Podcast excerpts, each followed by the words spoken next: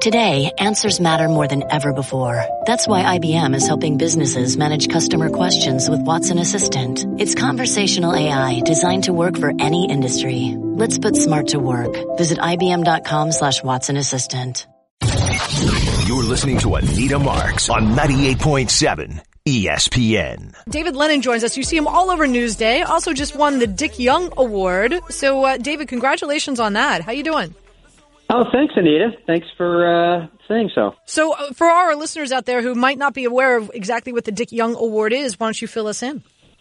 Well, it's just it's been given every year to um, a local media, actually local b- baseball writer, uh, by the New York Professional Scouts Organization. You know, it's just kind of a recognition of sort of a, I guess you could qualify it as sort of a, a long and meritorious service award, which means I've been covering baseball in this town for a long time by this point. So um, it, it's a great gesture by them and, and much appreciated. I mean, I was up on a dais last night with Bobby Valentine and Edgardo Alfonzo, two of my more favorite people in the sport. So it was a uh, it was a great honor for me and uh, a great night to celebrate with them too. Yeah, I used to work with Bobby when I was over at NBC. He's a lot of fun. Uh, so David, oh, totally. Yeah, I know, I know. He's so his stories are.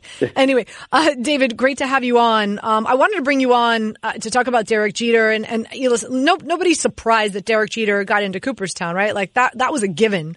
I, I think more people obviously are surprised, and, and that was and that really was the story behind the story that he didn't get like what Mariano Rivera got, which was 100% of the votes, 99.7%. So there's this one individual out there who decided that Derek Jeter was not worthy of getting into Cooperstown, at least in the first go around. Um, first and foremost, uh, wh- why do you think that is? What, what do you think the motivational factor is or what the mindset is of an individual who can sit back and look at themselves in the mirror and say, no, Derek Jeter is not worthy? Well, it was it was interesting that myself and a number of my colleagues, when that happened that night, the first thing we did was to go take a look at the a screenshot of our own ballots, just to make sure we didn't like accidentally leave them off or something. There's a little bit of immediate fear from that, just because it was so surprising to see that happen. Um, you know, I, I thought we were kind of past the time of people kind of symbolically uh, not having somebody be a first ballot Hall of Famer. That was something that had went on in the past. Uh, if you look back at guys like Ted Williams, you know, who 20 people didn't vote for him uh, the year he got into the Hall of Fame. 28 people, I think, didn't vote for Joe DiMaggio, uh, who got didn't get into the Hall of Fame until his fourth ballot. And I thought we're past the days of you know writers thinking that somebody wasn't deserving to be a unanimous selection certainly coming on the heels of Mariano Rivera, who just did it last year, his teammate. So I don't know the motivation. I mean, if somebody wanted to tell me it was an accident, that would be like the most believable part of it. Uh, otherwise, you know, could it be that they had they thought Jeter would be a slam dunk, so they voted for ten other people? You know, the limit is ten that you can vote on any one year. Maybe that was possible, but that kind of seems outlandish to me. So I don't know. I mean, it, it's it's such kind of a crazy omission that it's really tough to put myself in the head of the person that made that or didn't make that vote. I should say. So, um, how many how many people have a vote? Like who who's voting? Like how many people are have a vote for to, to decide who gets into the hall? Well, I, I think this year the number was 397, if I'm not mistaken, okay. and it, it varies. I, I mean, just to, to give your listeners a, a little bit of a a thumbnail sketch of what goes into this. Uh, to have a Hall of Fame vote, uh, you know, you have to be a member of the Baseball Writers Association of America for 10 straight years. Um, you know, you can't be any omissions in there. You can't have five and then off and then five more. It has to be 10 consecutive. Um, and then you have to maintain uh, your standing within the organization beyond that. So it's an, certainly an educated electorate uh, that, that's making these calls. That people and, and many of the people that are in it, while there are new people, sure, every year that get those 10 straight years in it, there are people that have been voting for this for 30, 40 years, you know, so there's people in the organization that are, are quite experienced at it. So, um, in that sense, it, it has varied. I mean, the, the the voting rolls have been pared back in recent years. I think they've dropped from anywhere from the high 500s to six, now down to 397, as I mentioned, as some rules have changed.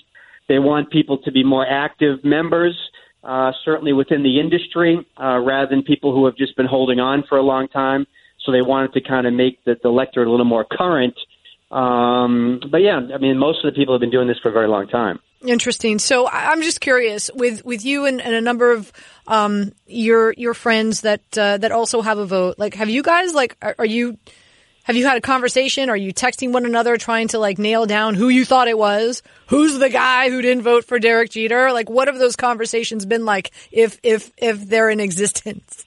No, I mean, sure within the business, of course. I mean, I, I, I don't you know, we, we talk about it and wonder who it is, and there had been some theories, and some people had checked out uh, maybe some people they thought it could be. As it turned out, it wasn't. Um, so, listen, this process does grant uh, a voter anonymity, if that's what they choose. Um, you know, most of the people that I know, and you'll see many of the voters do make their votes pu- make their ballots public.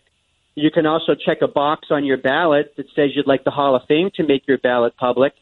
But if you choose not to, the Hall of Fame will keep it a secret. I mean, the BBWAA has pushed for all the ballots to be revealed, um, and the Hall of Fame, who has the last call on this, uh, says no. We want to grant voters anonymity uh, if they would so choose, uh, and so that's where we're at. Um, just on a side note, uh, Anita, you know, this kind of cuts both ways. I mean, I think in this era uh, of social media and people releasing their ballots early uh, and kind of making more of a uh, courting, I'm not going to say courting public opinion, but I, I wonder if people do tend to tailor their ballots for kind of public affirmation or trying to make the best ballot, you know, publicly.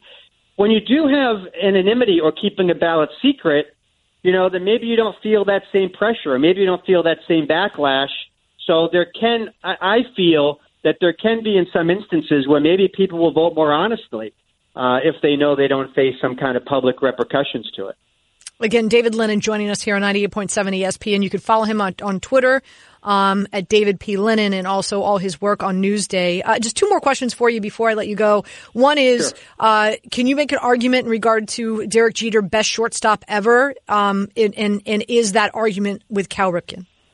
No, well, best shortstop ever. That's that's kind of a tough. Uh, that's kind of a tough call. I mean, I, I think we we've heard a lot about you know what his defensive abilities or shortcomings might be uh, as compared to some of the others. Um, and it depends what you want to rate it at. I mean, do you want to rate him as an overall shortstop, as a uh, that counts as offensively as well as defensively, uh, as far as his championship caliber? Um, so I think you'd get some arguments along those lines. I mean, Ripken certainly got a lot of the notoriety for his streak. Um, you know, I wonder if A Rod, if he didn't switch positions to third base, there'd be an argument that he was the greatest shortstop ever. Uh, so I don't know about that. I don't know if I could give that to Derek Jeter right off the top. But as far as the overall package and what he did and the city that he did it in, um, there's certainly an argument to be made with that case. And last but not least, uh, Barry Bonds and Roger Clemens. Uh, I know what next year is their eighth year. Uh, they are steadily increasing in regard to their votes. Uh, I had read uh, what Barry Bonds sixty point seven percent, Clemens sixty one percent. Do you feel like so? So they have two more years left. Do you feel mm-hmm. that at that point in time, like, is, is Alex going to be available for that in the next two years? Like, should they just do like a, hey, these, these, these dudes used roids ballot. Let's let them in. Could, yeah. could you, I mean, I mean, like, could you see that? Because I, I think everybody feels like, you know what?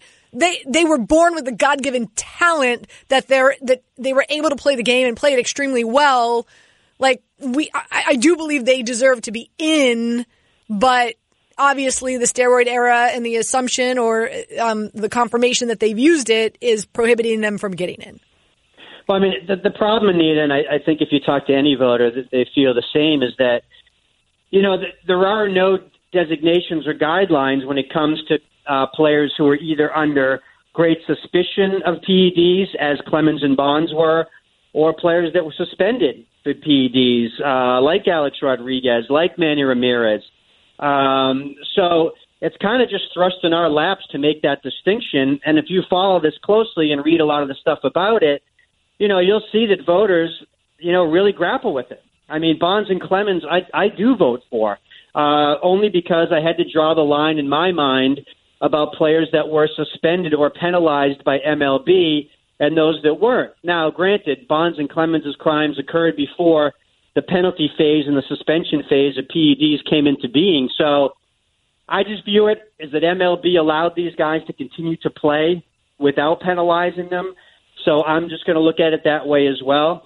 Alex Rodriguez is going to be a different case in my mind because he was suspended for an entire year uh, for for being um, coming up with PEDs. So that's the distinction right now. You know, Bonds and Clemens are moving at such a glacial pace right now, Anita. I mean, I, I thought that they would eventually get in, um, but they're only picking up like uh, a point and a half uh, around that percentage points per year. And since they're at 60 right now, if you do the math, uh, they're not going to get there. So unless there's a lot of people withholding their vote because they want to make them wait till the 10th year and then they'll come around on it, these guys aren't going to get in. And I don't know if many people follow it closely enough to know that these other committees that come up, we only can vote on players for a certain amount of time. Then it, they come off the ballot after 10 years, and then other committees vote on it, like the Veterans Committee, the Modern Era Committee, and those committees are made up of Hall of Famers, former executives, uh, some media members, and those committees have looked uh, very unfavorably upon any PED guys. So I would not anticipate Bonds or Clemens getting any sympathy from them. So if they don't get in the next two years, I think they're going to be frozen out. I, I, I, re- I really think that's going to be it. Wow. David, thank you so much for joining us on this Saturday afternoon. I really do appreciate your time. Congrats on the Dick Young Award as well, and uh, enjoy your weekend. Oh, thanks again, Anita. My pleasure. You got it. You're listening to Anita Marks on 98.7 ESPN.